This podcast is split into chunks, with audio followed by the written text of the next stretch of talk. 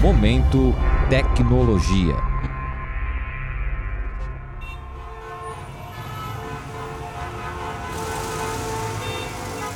Se tem algo comum para todo mundo que vive ou trabalha em grandes centros urbanos, como São Paulo, são os problemas envolvendo o trânsito. De acordo com o levantamento de 2018, realizado pelo economista Guilherme Viana, da Quanta Consultoria, o Brasil perde, em média, mais de 267 bilhões de reais por ano por causa dos congestionamentos no caminho para o trabalho. Além disso, a pesquisa Mobilidade Urbana 2022 aponta que moradores dos grandes centros no Brasil passam em média 21 dias por ano no trânsito, isso sem falar do número de acidentes nas estradas brasileiras. O excesso de tráfego, garrafamentos, falta de segurança ou dificuldade para estacionar são só alguns desses problemas. Mas imagina se uma tecnologia pudesse encontrar soluções para esses embaraços?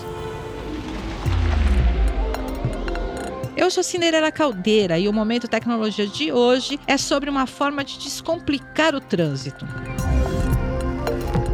No episódio de hoje, os repórteres João da Lara e Caio César Pereira conversam com Cláudio Luiz Marte, professor da Escola Politécnica da USP, sobre a criação dos sistemas de inteligência de transportes, o professor atua na área desde 1997 e já desenvolveu diversos projetos relacionados à mobilidade.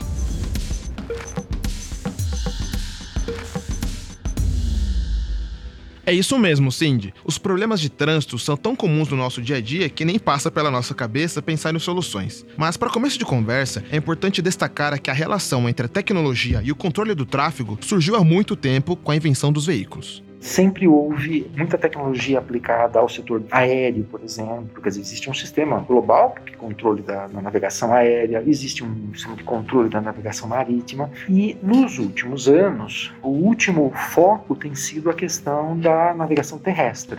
Todos esses sistemas, tanto aéreo, marítimo e agora o terrestre, têm como base o rastreamento tecnológico. É a partir desse monitoramento que é possível pensar em alternativas para resolver os problemas de mobilidade a gente passou por querer saber de onde vem para onde vai as pessoas, como é que elas se deslocam no estado. Se já é difícil fazer um, a pesquisa do metrô, imagine você parar o veículo no meio da rodovia para perguntar para ele de onde ele veio e para onde ele vai. Isso é bem complexo. Normalmente isso é feito junto com a polícia e, e a amostragem é normalmente pequena. E a amostragem que a gente tem via praças de pedágio e radares aqui, por exemplo, em São Paulo, são mais de mil radares, você consegue ter uma boa ideia de, de que bairro elas estão saindo e para que bairro elas estão indo, pelo menos de zona censitária. Saber o que se passa em determinada via é um passo importante para aprimorar o seu funcionamento. Sobre isso, Cláudio comenta um projeto de 2019 que foi desenvolvendo em conjunto com a CET, Companhia de Engenharia de Tráfego de São Paulo, para a região da Pompeia, que é um bairro aqui da capital.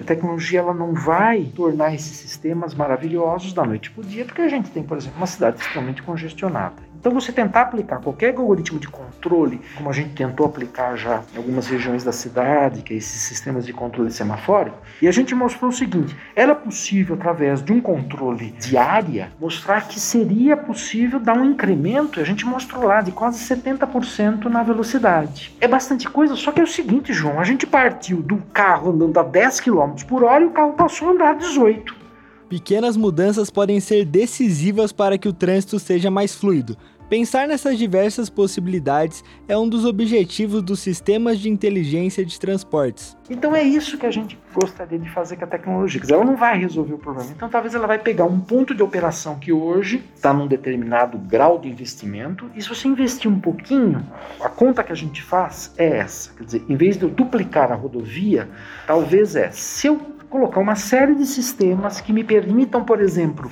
na hora de congestionamento, usar a faixa de acostamento como uma faixa adicional, mas não é a todo momento é, durante o congestionamento forte, isso pode postergar a ampliação dessa rodovia por um determinado período. Você vai aplicar a tecnologia para usar melhor a infraestrutura que está aqui. Claro que, quando o assunto é trânsito, nem todos os problemas serão resolvidos. Mas em grandes cidades como São Paulo, certas regiões são muito afetadas por congestionamentos, principalmente nos horários de pico.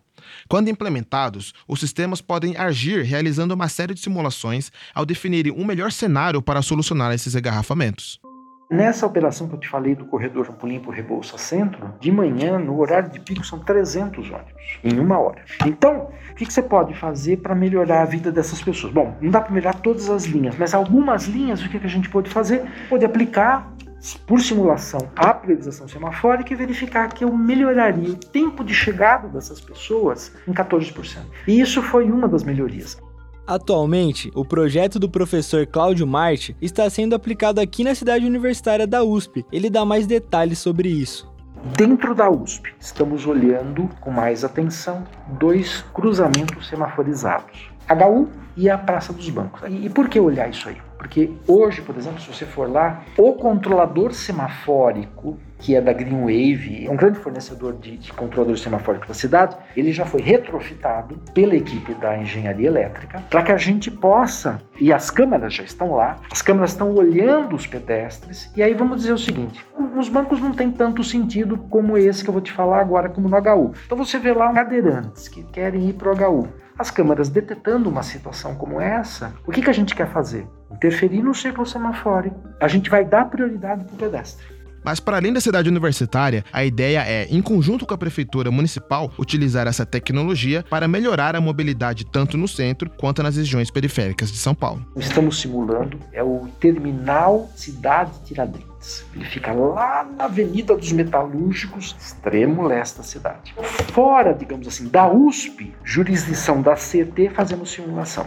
O país tem que ir lá e melhorando as coisas. E eu acho que um jeito de melhorar as coisas é melhorar a infraestrutura de transporte. No episódio de hoje, conversamos com o professor da Escola Politécnica da USP, Cláudio Marte, sobre os sistemas de inteligência de transportes.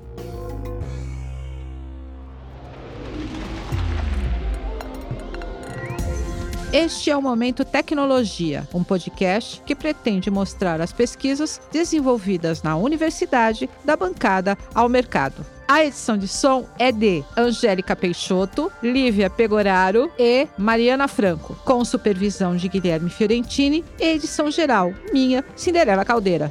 O Momento Tecnologia é uma produção do Jornal da USP e você pode nos encontrar nos principais agregadores de podcasts e no site do Jornal da USP.